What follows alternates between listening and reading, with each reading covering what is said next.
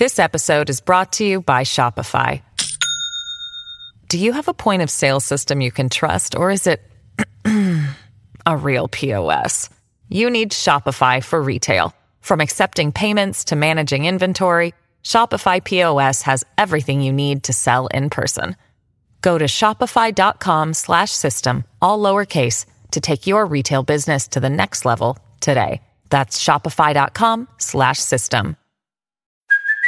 Hey, it's Kaley Cuoco for Priceline. Ready to go to your happy place for a happy price? Well, why didn't you say so? Just download the Priceline app right now and save up to 60% on hotels. So, whether it's Cousin Kevin's Kazoo concert in Kansas City, go Kevin, or Becky's Bachelorette Bash in Bermuda, you never have to miss a trip ever again. So, download the Priceline app today. Your savings are waiting.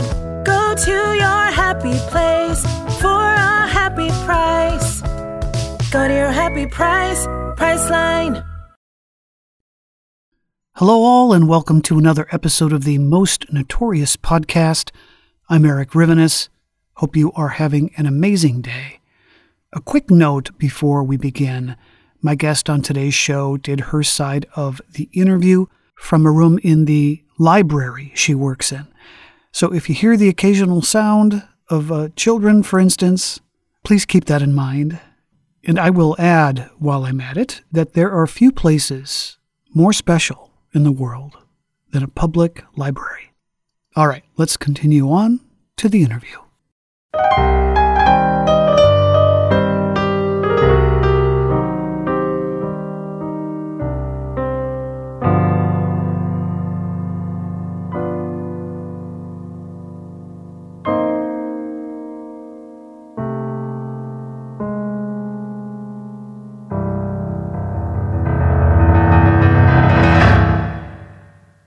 I am very excited to have as my guest today Leslie Rounds. She is a writer, a historian, and the executive director of the Dyer Library and the Saco Museum in Saco, Maine. And she is also the author of the book I Have Struck Mrs. Cochran with a Stake Sleepwalking, Insanity, and the Trial of Abraham Prescott. Thanks so much for coming on. Welcome. Thank you for inviting me. So, your journey with the story began with a sampler, right? And in case there are some listeners out there who may not know what a sampler is, would you explain what it is and where this particular sampler led you? Yes, I'd be happy to do that. So, in the Saco Museum collection, we probably have 15 or 20 samplers, but of those, the one made by Sally Cochran is absolutely the best. It's far more ornamental than others. And samplers were embroideries that were done by virtually every girl in the late 18th and early 19th centuries. And the whole point of a sampler was to demonstrate that that girl had mastered sewing skills. So typically, samplers have a lot of different kinds of stitches on them, but for historians, I think the most important part of the samplers is that the girls stitched their names, they often stitched their birth dates, and sometimes they even stitched the town they lived in and the name of the teacher who helped them make it. So, at a time when historical records are very limited as far as what they provide us in information about girls, these samplers are absolutely the most wonderful genealogical resource. And in the case of Sally Cochran, I was trying to convince my museum director that we ought to have an exhibit of uh, samplers, and she was kind of skeptical. And I told her, well, let's look at Sally Cochran. She's obviously from Saco because we've had this in our collection a long time. Um, I bet I can find out some interesting things about her. And, and that's the kind of thing that people like when they come to a museum exhibit is to learn about the people so I came back over to the library and did a little research and quickly found out that Sally was not from Saco. I couldn't find any record for her at all. And then I dug a little deeper on Google and I found out that she was from not too far away from here in southern New Hampshire.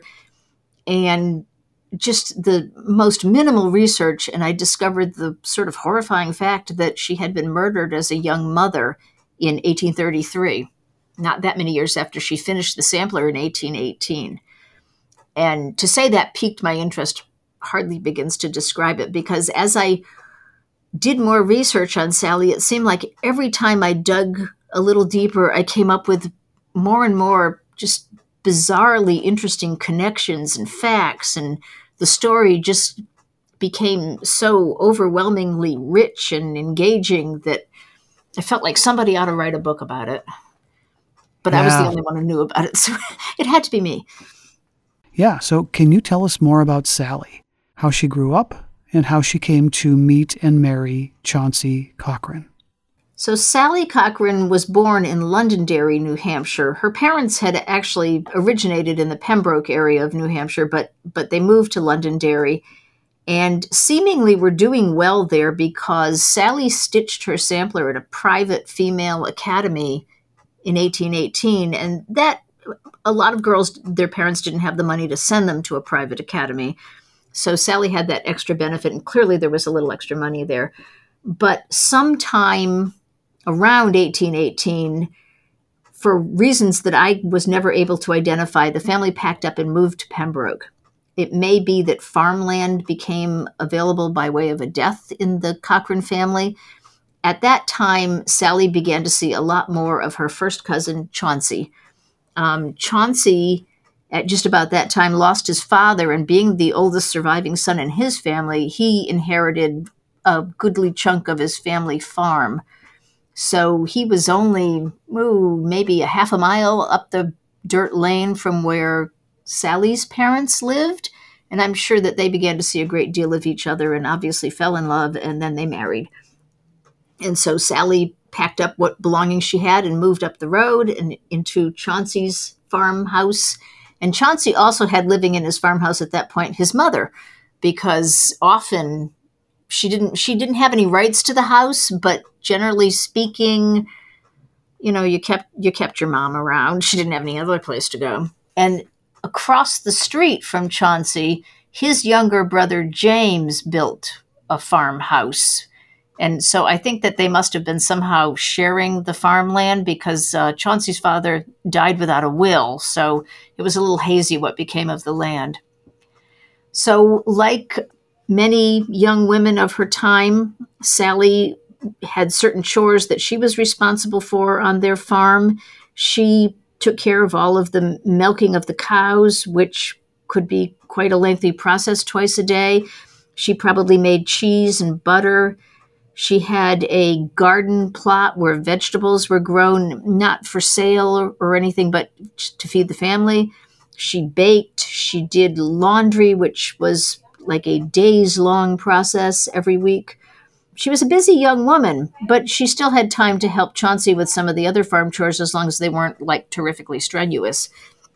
But then in um, 1829, I guess, their first child was born. And at about that time, it became harder for Sally to help Chauncey out. She really had enough stuff to do on her own. And so the Cochrans hired a farmhand. They hired Abraham Prescott, who was about 15 years old at that time. And Chauncey would have known Abraham from just kind of around town because Chauncey, I mean, Abraham was working for another farmer.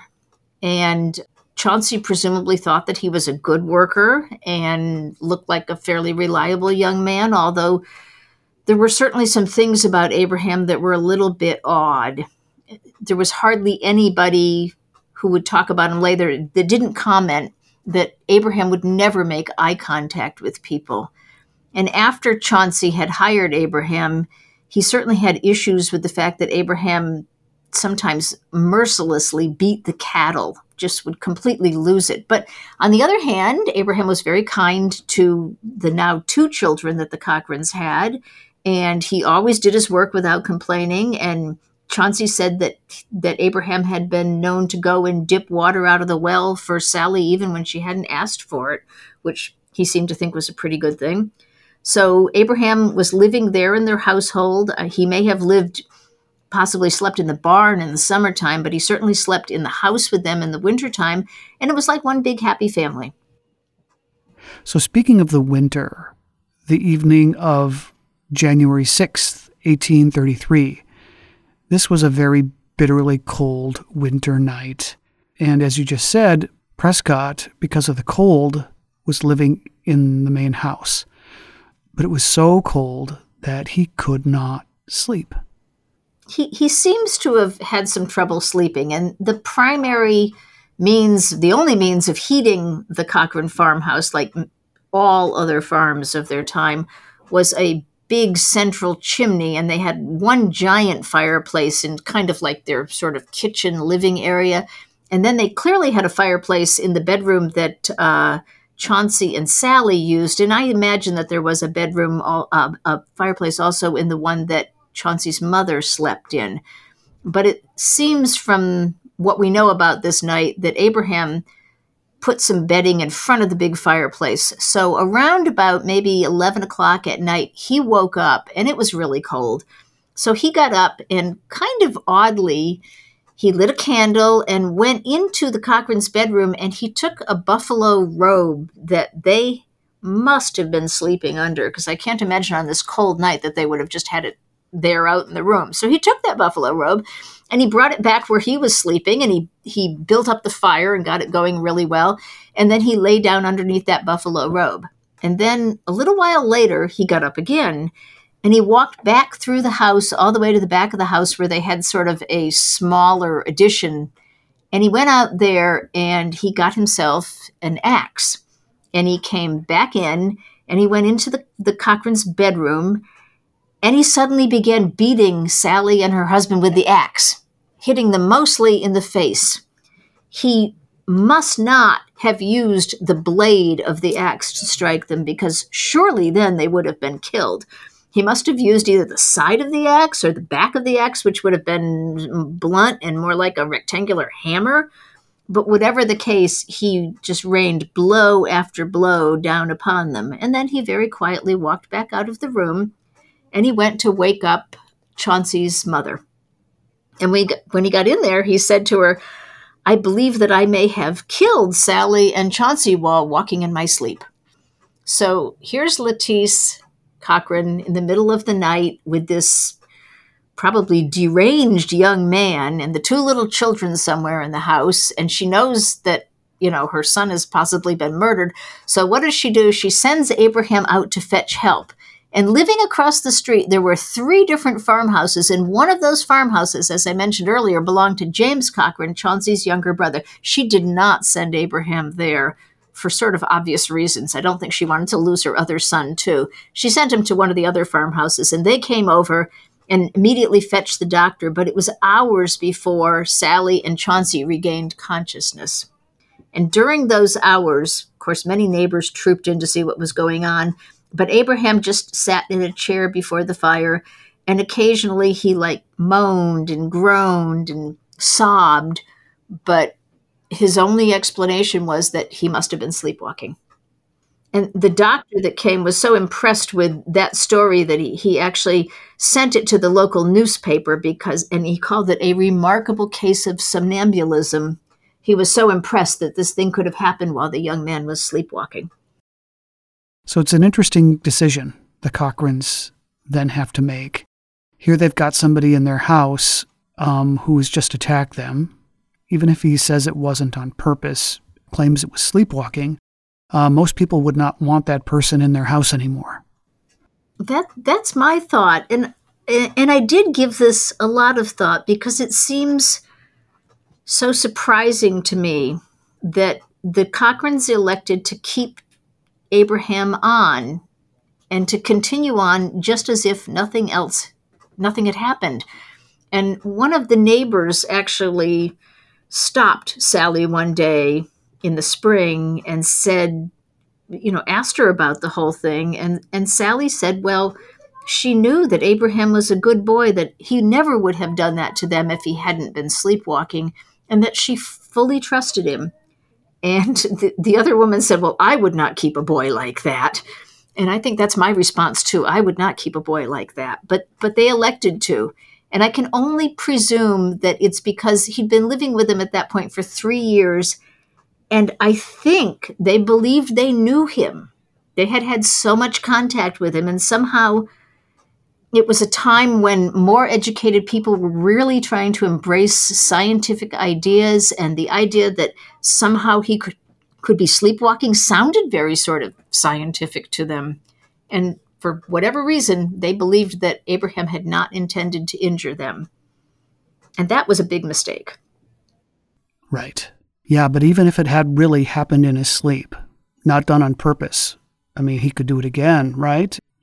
I have no idea. I can think of no no other thing. I I mean, apparently Chauncey once he was recovered went to talk with Abraham's parents who were I guess you could say they were salt of the earth. They were not sophisticated people and they if there had been railroad tracks at that time, they would have been from the other side of the railroad tracks from the Cochran family. They were somewhat notorious in the area for their kind of rough ways. And anyway, the, the Prescott parents denied that Abraham had ever sleepwalked before. So Chauncey just believed that, and they carried on.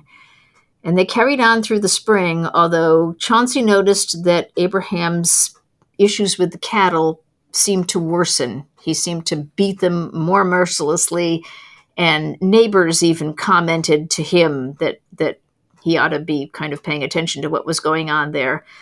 But there were no other major situations until mid June that year. And it had been a very, very wet week. And it actually had been a very, very wet spring. So um, planting was sort of retarded. And they, at this point, most farmers were depending on like fiddlehead ferns which grew in the forest to provide them with a little something green to eat, that something like veg- vegetable at the end of the uh, long, long winter season. Winter goes on for a, quite a while up here, but it was strawberry season. And the strawberries at that time were wild berries that just grew underneath the grass in the fields. Just teen, they're very tiny, like half an inch big, maybe.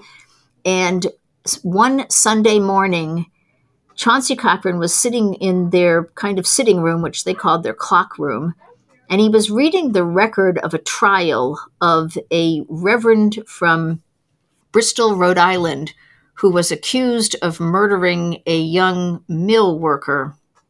And this had become something like the O.J. Simpson trial in New England. Everybody was talking about this trial, everybody was reading about it it was so scandalous that this this reverend had attacked this young woman and and it turned out that she was about 4 months pregnant.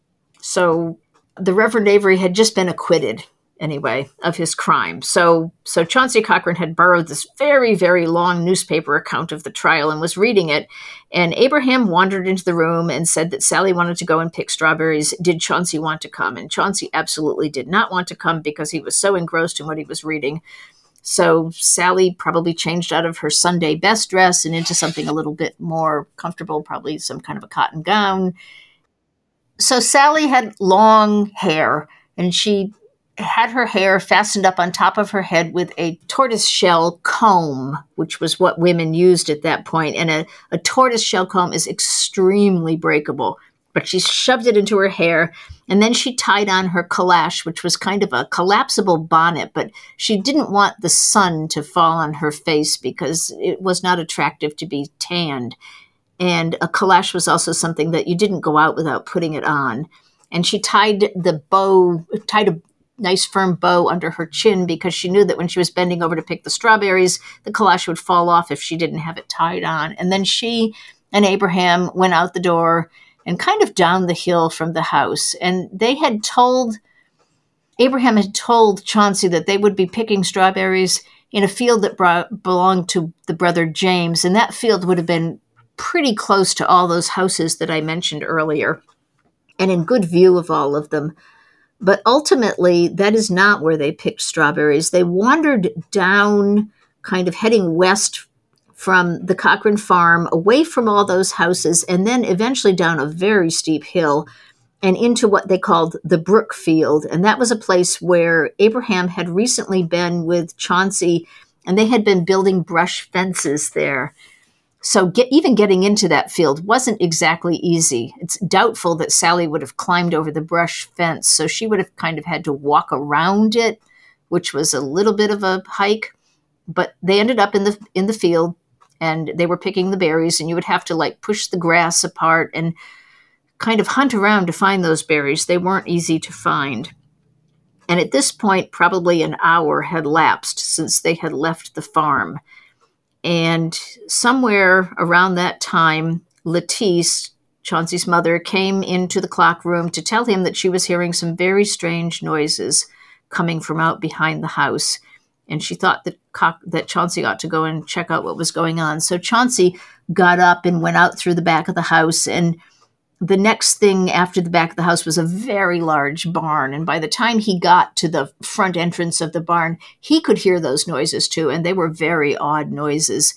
So he, he went quickly through the barn and out the back. And when he came out the back of the barn and back into the sunshine, he found Abraham sitting in the dirt on the ground and making these terrible wailing noises. And he said to Chauncey he didn't know but what that he had killed Sally while they were picking strawberries. And Chauncey, of course, you know, dragged him up and on, onto his feet and said, Show me where she is. And Abraham kind of stumbled down the hill and he would keep stopping and turning around and and kind of relating his story as he went. And of course, Chauncey was frantic to get to where Sally was because he could see blood all over Abraham's shirt. And Abraham kept saying things like, well, he'd suddenly developed a toothache and that had caused him to sit down on a tree stump. And once he sat down on the tree stump, he fell asleep. And when he woke up, he found that he had beaten Sally to death. And, and, you know, it was just a terrible story. And when they finally got down, all the way down to the brick field, uh, Abraham wouldn't go any further, and Chauncey couldn't even find Sally. And eventually he saw her, and she had been dragged underneath some brush. And when he got there, Sally was breathing, but not very re- regularly, and he screamed at Abraham to go fetch help, and Abraham wouldn't. And finally, Abraham ran off, and, and Chauncey just yelled and yelled until neighbors heard him. And by the time anybody got to the field, Sally had died. We will be back in just a moment. This episode is brought to you by Shopify. Do you have a point of sale system you can trust, or is it a real POS. You need Shopify for retail. From accepting payments to managing inventory, Shopify POS has everything you need to sell in person. Go to shopify.com/system all lowercase to take your retail business to the next level today. That's shopify.com/system. And we have returned. So, uh, Chauncey Cochran is is panicking at this point, of course. He doesn't want to leave his, his wife's side, but he needs help, needs a doctor.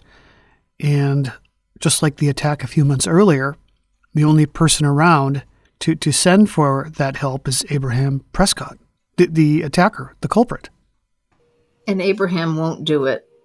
I mean, Abraham seems to have just kind of fallen apart at this point, not surprisingly what Chauncey finds is that his wife has just been viciously beaten across the back of his her head. When when he got to her, she was lying on her stomach, and he must have rolled her over to try to tend to her. And um, obviously, there was nothing he could do because basically Abraham had beaten in the back of her head you know, she was going to die. She probably, even now, would not have been able to survive injuries like he inflicted upon her. As neighbors began to sort of um, straggle in, which they did all morning long, as they began to straggle in, they noticed in the deep grass of the brook field that there was an area that was trodden down that was about maybe six feet in diameter. And in that trodden down area, they saw Sally's hair comb with one tooth broken out, the calash lying on the ground, the bonnet, and the basket of strawberries spilled out on the ground. And then they could see the long trail through the grass, almost 30 feet, that Abraham had dragged Sally to kind of conceal her body, seemingly. And as the neighbors came, people interpreted the scene in different ways. I mean, everybody knew that Abraham had killed her. It was it was obvious, but I think the real question was: Had Abraham raped her? And those were th- that was a question that people wouldn't even ask. They were thinking it, but they weren't saying it because that would somehow have reflected ill on Sally the victim, even though, you know, would be nothing she could have prevented. But that would that issue would kind of come up again later. Right. So again, just a few months earlier, Prescott had attacked them in their sleep. He'd claimed he had been sleepwalking. People believed him, and now he's using the same excuse again, but this time it's it's far more suspect. I mean, you've invited someone out to pick strawberries, taken her to an isolated location, and you suddenly have a terrible toothache, so you decide to take a nap and then immediately start sleepwalking. This this sounds more than a little fishy. And the fact that, uh, to me, the the six feet diameter area of trodden grass, that's a lot of kind of moving around, even though it's in a very small area. Remember that I said how fragile the comb in her hair was. Well, he had struck her across the back of the head with a four foot long, what they called a stake at that time, but was really a fence post in today's language. He had struck her at least twice with that fence post, and the doctors that examined her later would say that one blow was from the left and one blow was from the right. But those blows couldn't have happened with the hair comb in place because the teeth of the comb would have extended from basically the crown of her head down maybe three inches toward the nape of her neck. So if she'd been struck with the comb in place, it would have been shattered. And the same thing is true of her calash. Her calash had these pieces of reed that were sort of woven through it to give it kind of a nice stiffness. And the calash wasn't damaged, and it didn't even have any blood on it.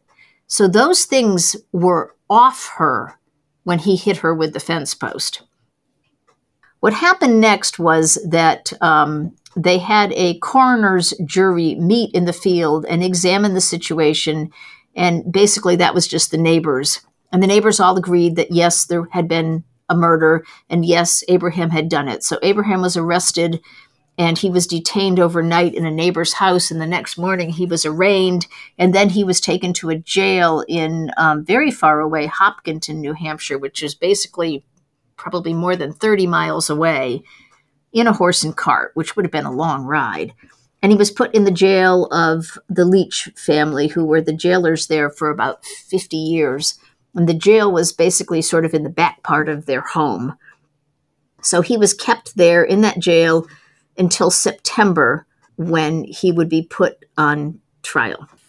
When it came, when September rolled around, he was brought over to Concord, New Hampshire, which was the county seat. It was also the state capital and he was he was incarcerated in the prison that was there for the length of the trial. And before the trial began, he was in a cell with another young man, and um, a bunch of the men from Pembroke came over to try to sort of confront him before the trial would begin. And when they confronted him, he said that actually well they actually they, they told him what to say in essence. They said did you? And then they described a situation and abraham agreed to that. So they said did you say something that was inappropriate to mrs cochran? Did you you know try to solicit her favors? And he said yes. And they said, So what happened next? Did, did she refuse? Yes, she refused. And then what happened? Did you did you then attack her? Well, no, actually, he said. He didn't attack her like that. He went and sat down on a tree stump. There's the tree stump again. And he thought about it for a while and he thought to himself that Chauncey would probably have him arrested for saying these things to Sally and that then he'd have to go to prison and he didn't really want to go to prison so then he decided well he would just kill sally so she couldn't tell abraham what uh, tell chauncey what he had said to her. So at that point he picked up a fence post the stake and snuck up behind her and beat her over the head. So that was sort of his next explanation for what happened. But it clearly seemed like they basically kind of gave him so many hints as to what he ought to say that it maybe didn't really represent the truth either, although probably much closer to the truth. So, yeah, so so the topic of sexual assault is of course a delicate one. And even more so in the 1830s when it was considered inappropriate for for, for a male, for, for a doctor, I guess they were one and the same in that era, to examine a woman for sexual assault. And in the case of Sally Cochran, there wasn't really any torn clothing, uh, anything that might outwardly say that this might have happened to her. Yeah. So when I first learned this, it struck me as very, very odd. But in the earlier half of the 19th century, women did not wear any kind of underdrawers, underwear, anything like that. Um, they just had on a lot of petticoats and a corset. I mean, they had a lot of clothes on, but no underwear. So, had he beaten her or something, he certainly could have then had sexual relations with her without you know, particularly messing up her clothing. And when he then dragged her all the way, you know, the 30 feet or so into the brush, it would have like pulled her dress back down and sort of rearranged things quite nicely. The women who would have prepared Sally for burial would have stripped her and bathed her and then dressed her in something else. And a couple of those women were older ladies that clearly sort of understood what some of the issues might be, and they commented that there didn't seem to be anything that was out of the ordinary. They wouldn't specifically say anything, but they, they did I they they clearly did not think that she had been raped. And he knowing what I know of Abraham, although that may have been his initial intent, it wouldn't surprise me that having killed her, he didn't, you know, follow through with that but people were looking for an explanation. And everybody knew that he hadn't been sleepwalking. So the, the following day after he's brought over to Concord, the trial begins. And it's obviously, it's like the circus has come to town. A murder trial in New Hampshire at that time was just exceptionally rare. There was maybe one every four or five years in the entire state and people were very interested so they would pack a picnic lunch and if they could leave their their farming chores behind they would come to see how much of it they would have time to see um, there there was a jury. Pretty much every member that was selected for the jury was a farmer a middle-aged farmer. They all had wives. They all had children. Um, some of them had children about the age of abraham. Some of them had wives about the age of sally. But they were all Chauncey's peers. They were not Abraham's peers at all. And because this was a capital trial, because if if he was found, if Abraham was found guilty of murder, the only sentence available in New Hampshire at that time was the death penalty. Because it was a capital trial, the jury was supposed to be sequestered. So they were they were put in the inn that was in town to sleep at night and they were supposed to have a person that sort of followed them around and make sure that they didn't sit and talk with people uh, a couple of very well-known attorneys were selected to represent chauncey i mean to uh, represent abraham and i think that they did a, a very good job under the circumstances of trying to defend a person that basically had no defense that their sense was that he was probably insane. He obviously, to a lot of people, didn't really look quite normal, and this didn't seem like a normal situation at all. And if he wasn't insane, then they were going to defend him as having been sleepwalking. And if he wasn't, maybe there, maybe those were almost the same thing. So either way, that ought to work. And um, it didn't take long. The, the state presented their case over the course of a morning, the first morning. They had some witnesses that described the scene. Um, Chauncey testified. Oddly, they didn't have anyone else from the Cochran family testify that might have been able to talk a little bit more about what kind of a person Abraham was. But there was really very little of that from that side of the uh, family.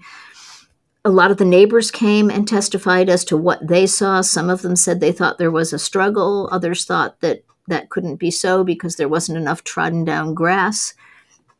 And then it was the defense's turn. And the defense presented an exceptionally long opening statement. It went on for hours and hours. And that began in the afternoon, and it was a nice warm afternoon. The trial was being held in a large church because it was the biggest space they had in Concord. I think it probably got quite warm in the church. Apparently, some of the jurors had a flask of liquor that they were sharing around as they listened. Some of them may have dozed off from time to time, but um, they probably were not mm, the best jury in the world. And the trial went on for about three days. And, and in the evenings, the, the jury would go back to the inn. Some of them, the, the fellow that was supposed to be keeping an eye on them would go home to bed. And after he went home to bed, they would go out and go to the barber shop. And some of them went to the bar and to the, the post office and visited friends and just generally really got around. And everywhere they went, people were talking about this case and they were hearing all this these opinions that were not what they were supposed to be listening to. So it, the trial itself was fascinating for the cases that the defense brought forward. All these just amazing cases of sleepwalking that seemingly were so fantastical, and yet people seemed to believe them and some of them perhaps were real i don't know but others seemed very strange where a minister would would go and deliver his sermon to the church while sound asleep and a girl would play the piano and sing so much better while asleep than she would while awake. And maybe the best case of all was of a young girl in springfield massachusetts whose last name was Rider who began to have episodes of sleepwalking in the house where she worked as kind of a housemaid and she could do all these um, amazing kind of um, stunts really while she supposedly was sleepwalking where people would hold up cards and she and they would put a blindfold on her even though she was supposedly asleep and she would be able to see what was on the card and she would cook and sew and everything supposedly while asleep. And seemingly, you know, there was there was a nice scientific write up of her various misadventures, and people came from all over to walk through the people's house and watch her do it while she was asleep, and it turned into a real sideshow. And so many of the the sleepwalking episodes that the attorneys described seemed like they were just ridiculous, basically. But people believed them, I think, because as I said earlier, it was a time when when science was coming to the forefront and these things seemed as if they were being scientifically investigated and scientifically reported. And it lent to them an air of realism that defied the common sense that people had previously depended upon. It, it became like fashionable to believe these strange stories in the face of what they never you know, before they would have rejected as being ridiculous. So there were also remarkable stories of people who had become suddenly insane and done some terrible thing and then been sane again right afterward. And the defense called various physicians that had treated mentally ill people in mostly in New England to testify and each of them had more strange stories to relate of patients they had treated and remarkable cures and but the end of it was at the end of the trial the jury was out for just a few hours and they voted to convict him. So he was he would have been sentenced to death.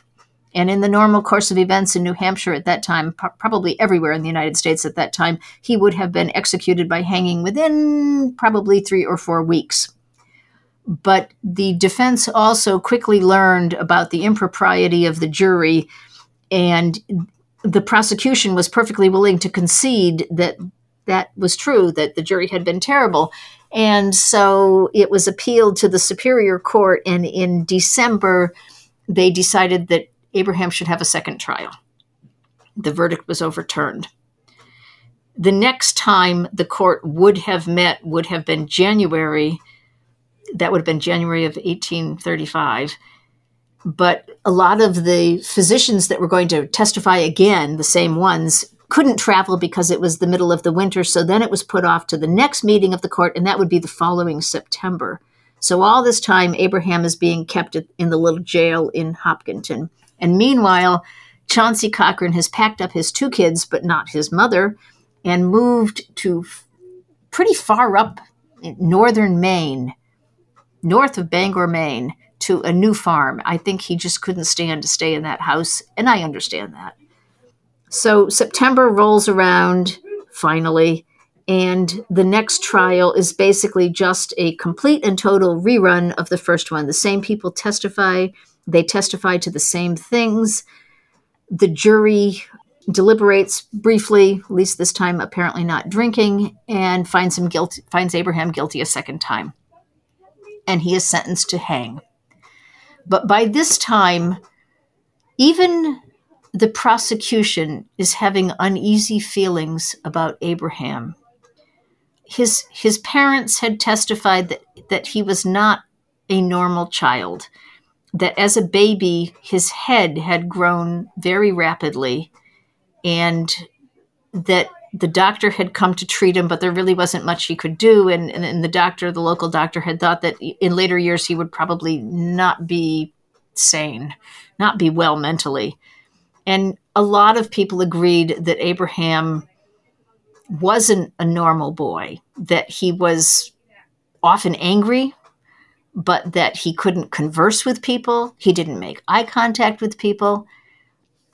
He just came across as being very strange, able to work, but not normal. And so the prosecution went so far as to write a letter that appeared in the newspaper shortly after Abraham was sentenced to death the second time, saying that they thought that executing him would be a miscarriage of justice because he was so not normal. And they did not feel that he was responsible for what had happened. So that's pretty unusual thing for the prosecution to do, it seems to me.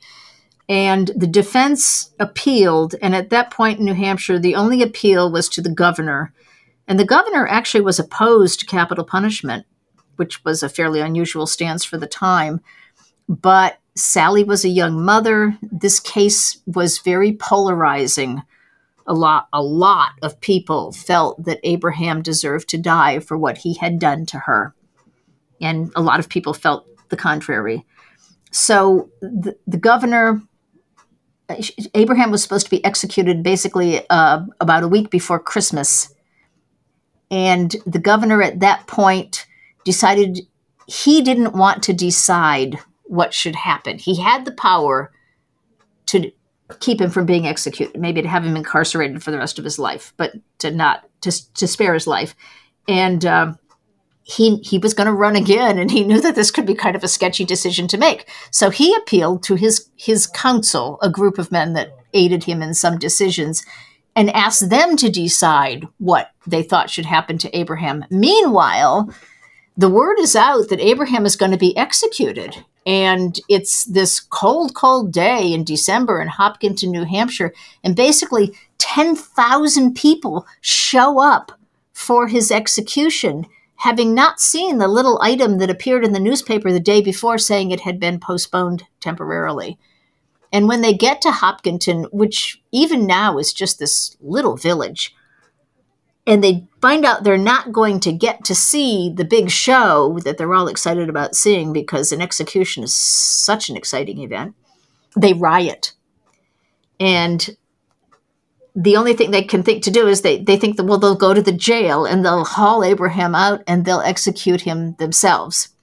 And when they get to the jail, not surprisingly, the jailer won't let them in and so they kind of go back to town and they think about it some more and they come back to the jail a second time and they basically try to break in the back and the jailer fends them off. And finally, Mrs. Leach, the jailer's wife, comes out on the front step and she must have to really scream for them to hear her. But she says her daughter, Clarissa, is extremely ill in the house. Clarissa has just had a baby and she's not doing well.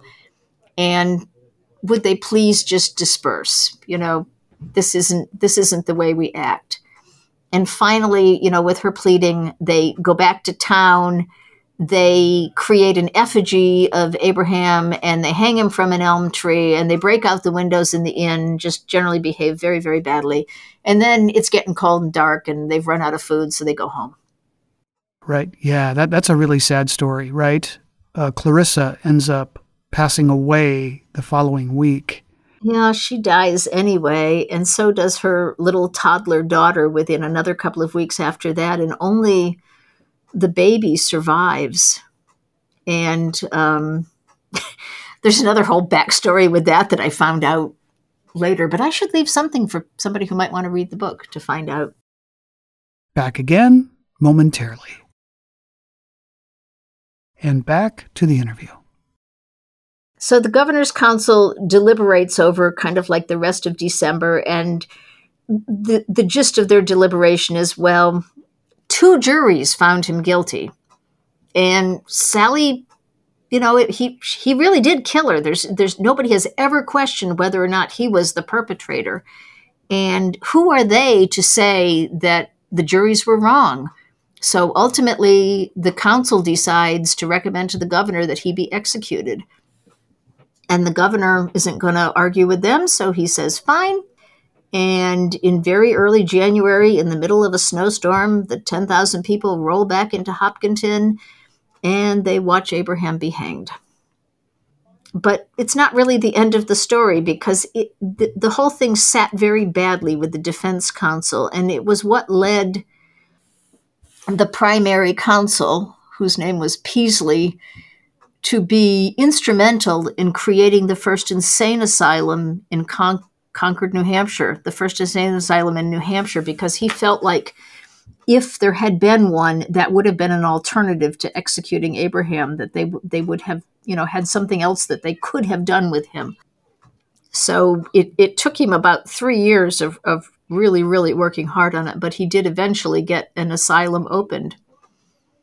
So th- that was somewhat of a nice thing. I'm sure it turned into a terrible place, but initially it was probably a better place to put insane people than the various things that were being done with them at that time, which included things like having them roam the neighborhoods or locking them in cages in their homes or putting them in the town jails. I mean, it was just kind of like uh, the wild, wild west as far as what happened if you were insane.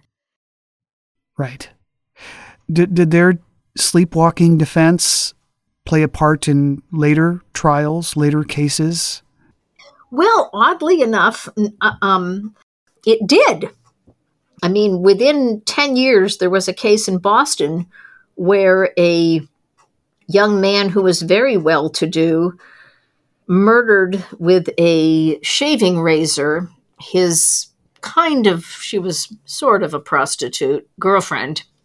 And it was another case that, you know, he claimed that he had been sleepwalking in it, but it just like flew in the face of any kind of common sense. There was absolutely no reason to believe that he was sleepwalking. And, uh, so he went on trial and was represented by very fine legal minds, and many of the same doctors that testified at, at Abraham's trial testified there. And possibly because he came from a vastly different socioeconomic background, he was acquitted. And that sleepwalking defense has like come down through the years, and it, it doesn't come up often but it certainly has been used even very recently and with mixed results. Sometimes it works and sometimes it doesn't. I mean, there, there's a fair amount of evidence that some people, when sleepwalking, can be violent. And it it may be true that people have been been murdered by sleepwalkers, but sometimes the defense is used in ways that don't really ring true. And then it's likely to fail. But it's also influenced the use of insanity as a defense. That was really just the very beginning Abraham's trial was. It had been used a few times in England, and it would certainly be used over and over again in America. But it was a, a, a kind of an evolving idea, and it certainly led to New Hampshire developing um, an insanity law that was a little bit different than other states. And I, I'd like to think that that had something to do with Abraham's trial. I mean, s- certainly there are people that commit crimes while insane that cannot be held responsible. But I think it's a very uneasy thing for our society to deal with. And and it and also the concept of very young people committing really serious crimes. I think that we have a a very uncertain relationship with that whole concept. And I think the recent case of the, the six year old shooting the teacher in Virginia is kind of a good example of we don't know what to do sometimes. I mean, the questions that Abraham's trial raised have not been resolved. And it, it makes the story very modern and very pertinent because we're still scratching our heads over these things.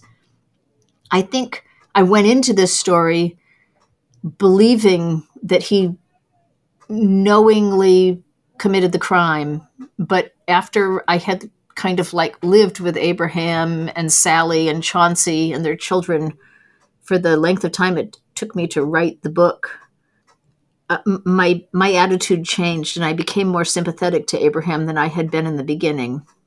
I, I think my take now is that he was a very strange boy, and I'm not completely convinced that he was fully responsible. It, a couple of days before he was executed, he was interviewed by a minister and a newspaper man.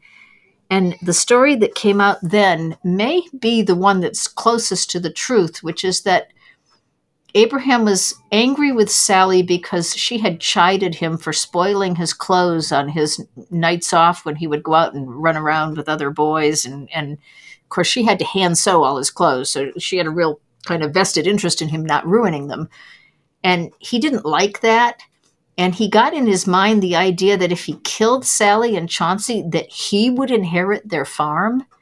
And I think that that idea that he thought that he could benefit from it, that he could get even with her and that he could benefit, sounds to me about like what his thinking might be like. You know, that I, I don't think, I think his IQ was very, very low. I think there really was something wrong with Abraham and that that would make sense to him. He'd heard of people inheriting farms and he was living there with them. So why wouldn't he inherit the farm? And I'm willing to believe that his idea was to kill her and then to lure Chauncey down to the field and kill Chauncey too. And it was only kind of like seeing her dead, you know, the, the full impact of that finally kind of made him think again. And, and he, again, had originally invited Chauncey with them to pick strawberries. Well, it's true, but th- it was the going up and, I mean, knowing that he made no effort to escape after he did it, that he went back up there, you know, and started to wail. He clearly wanted Chauncey to come out and go get Sally, and yet he didn't really participate in helping him do that. Chauncey had to kind of drag him down the hill to find her. So it, it makes me think that Abraham was very conflicted about what he was thinking at that point. And maybe he was trying to lure him down there his attorneys were really earnest in their defense of Prescott. But you, you kind of get the idea that they were just sort of throwing as much as they could against the wall, uh, mm-hmm. hoping yes, something would anything, stick. Anything that would stick to the wall was worth throwing, and and so it just some of it made very little sense in terms of it was kind of like scattershot sort of approach. But I think partly that may reflect that it's this is not a well trodden path. This insan- insanity defense, and the, of course the sleepwalking one. I don't. I think this must be the very first case where anyone had tried to use that as a defense. What one of the things that his lawyers brought up during his trial, uh, the, the Reverend Avery Sarah Cornell case, you, you've already talked about, the the one that Chauncey had been reading about. Um, mm-hmm. Yes, and, and maybe Prescott uh, being vulnerable could have, could have been influenced Well, by Right. At one point, since they were arguing that insanity theoretically could come on in an instant and then something could happen and then it would just go away. And the defense says, uh, well, and you may be wondering, well, what caused it to come on in an instant? Well, it was the Avery trial. Clearly, Sally must have been discussing the Avery trial with with uh, Abraham as they walked down the hill to pick the strawberries, which seems very doubtful to me. Partly because Abraham, as we know, is not exactly an ardent conversationalist, but partly because that would be the impropriety of her discussing this case with him, with with poor Cornell pregnant and and her having sexual relations with this married minister. I mean, is she really going to talk to an 18 year old boy about that? I mean, I don't think you'd do that now. So, yeah, I don't think so. But it was a good theory. Yeah. So Prescott, during both trials, s- seemed to be kind of uh, disconnected from, from what was going on. He was indifferent. Uh, e- even when the, the guilty verdicts came in and he was told he would be put to death. He just sat there, kind of. He never.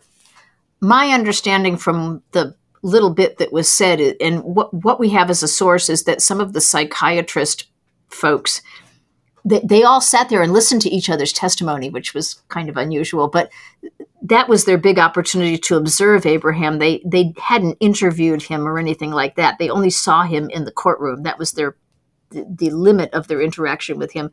And they commented, one of them commented on how he was so seemingly oblivious to the trial.